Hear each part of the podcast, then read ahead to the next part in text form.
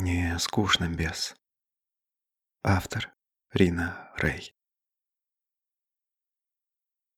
Сложный символ, начертанный на полу, замерцал зеленоватым цветом.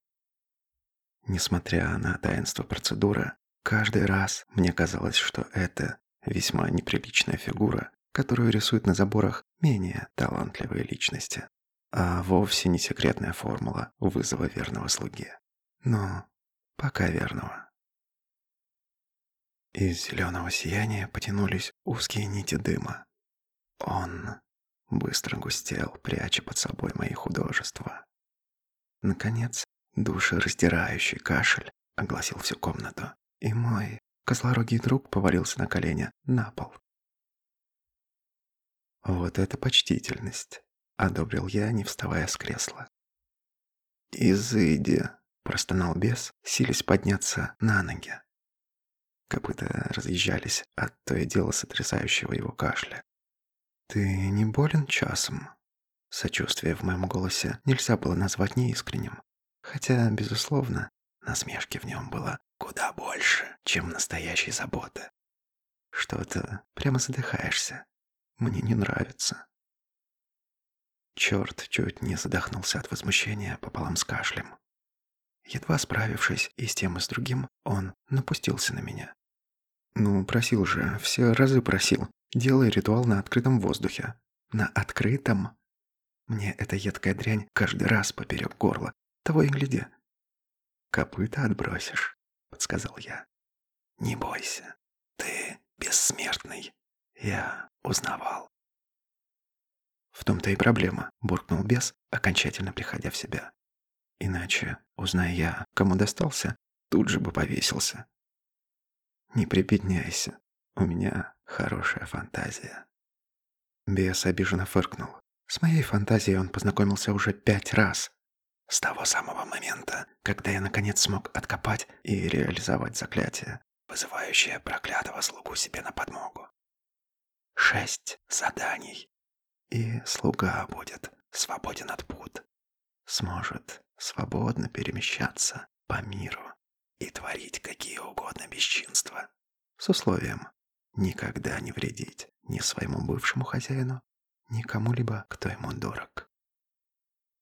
Мой новый друг, представившийся ластом, нехотя рассказал, что каждый из чертей мечтает попасть в подобное услужение. Шесть дел.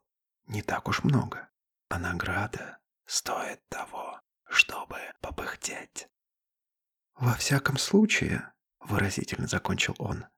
Каждый мечтал. Иногда бывает к такому хозяину попадешь, что служба в аду настоящим раем. Тьфу, кажется.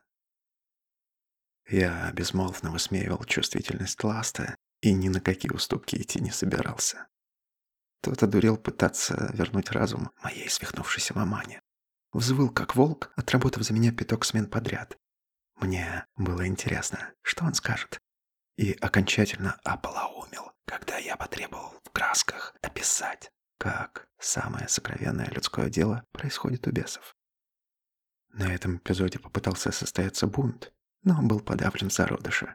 Я пригрозил, что без словесных подробностей загадаю желание продемонстрировать интимные сцены воочию, и мне плевать, где Ласт достанет под такое деяние партнера.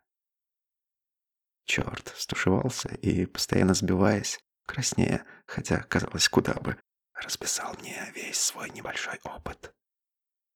На некоторых эпизодах я хохотал, как сумасшедший, но вам, пожалуй, этого не расскажу. О таких вещах стоит писать книгу. Ждите, когда выйдет. В общем, за полгода мы неторопливо добрались до последнего желания. Ласт уже потирал свои мохнатые пальцы, с надеждой глядя за окно. Я очень не завидовал тому несчастному, кто попадется бесу первым после обретения свободы. Отыграться за все унижения — святое дело, даже для черта. Не терпится. Я флегматично глотнул вина. Бутылка была уже почти пустой, но так и не прибавила хорошего настроения. Ласт Зыркнул на меня красными зенками, но промолчал. Бес давно зарекся пикироваться со мной в словесных дуэлей. «Ты придумал, чего хочешь?» Почти нормальным тоном поинтересовался он. Начерченный на полу символ медленно исчезал. Еще минута-другая, и он испарится совсем. Но самому черту придется задержаться. А то... Я отсалютовал бокалом слуге.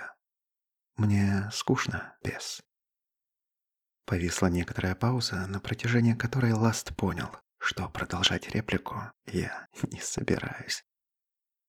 «И?» — осторожно протянул он. «И чего, развлечь тебя, что ли?» «Понимаешь, я глянул на своего собеседника сквозь ополовиненный бокал. Как только я с тобой расстанусь, моя жизнь станет пресна, скучна и лишена каких-либо эмоциональных всплесков. Не будет рядом верного плеча, не будет взрывающегося от моих идей близкого, не будет искреннего желания удавить меня ближайшим подходящим предметом. Черт, вздрогнув, отвел взгляд от длинного провода, змеившегося от розетки.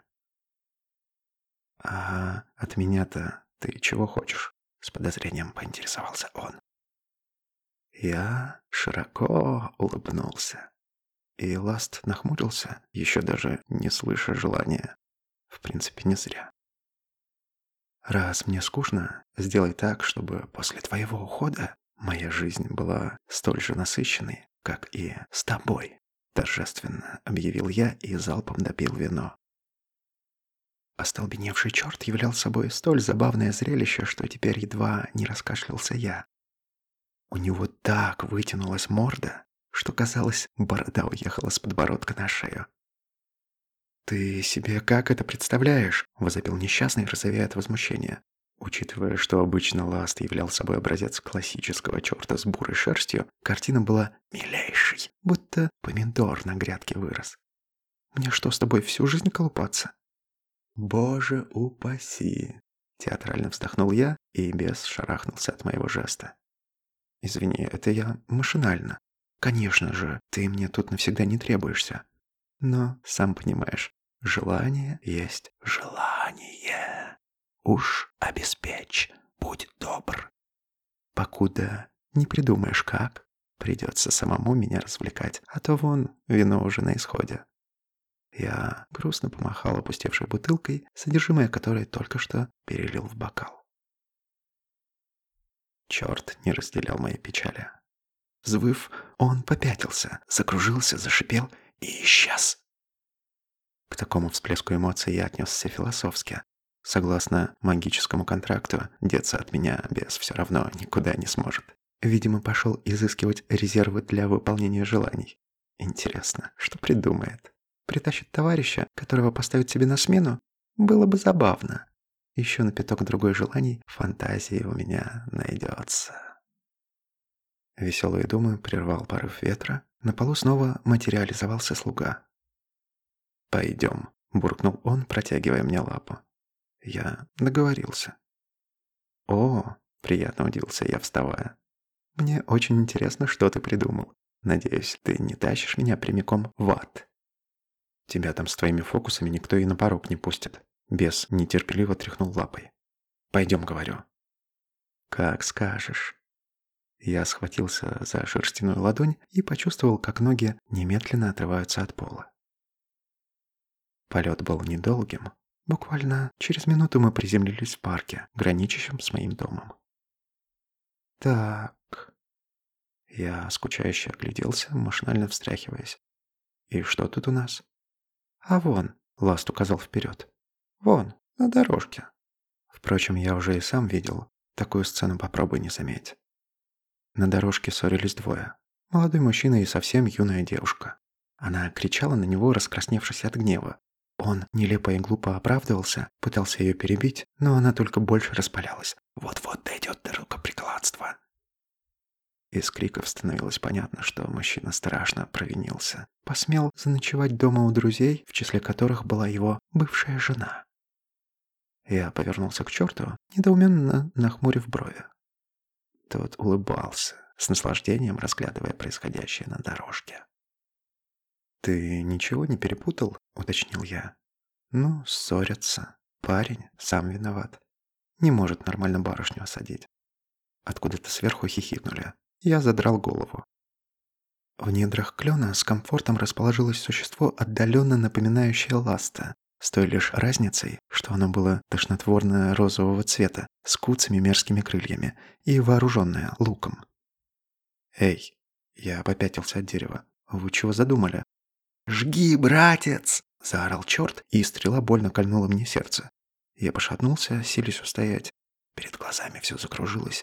Четким оставалось лишь лицо той девушки, что в нескольких метрах от меня кричала на своего мужчину. Я, не выдержав, рухнул на одно колено, пытаясь отдышаться. Довольный черт навис сверху.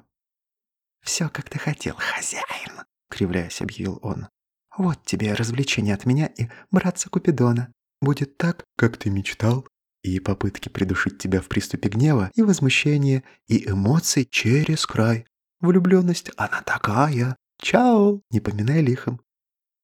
«Стой, мерзавец!» — рука схватила пустоту. Скрипучий смех быстро растаял в воздухе. Купидона, гада, тоже было не видать. И почему я не удивлен, что он с чертом родной брат? «Простите», — раздался встревоженный девичий голос сзади. «Вам плохо? Вам помочь?» Я выдохнул, смиряясь с неизбежным. «Ну черт, погоди». «Да, пожалуйста. Мне немного нехорошо». Я обернулся встречаясь взглядом с самыми прекрасными глазами на земле. Специально для проекта «Городские сказки» читал Янов.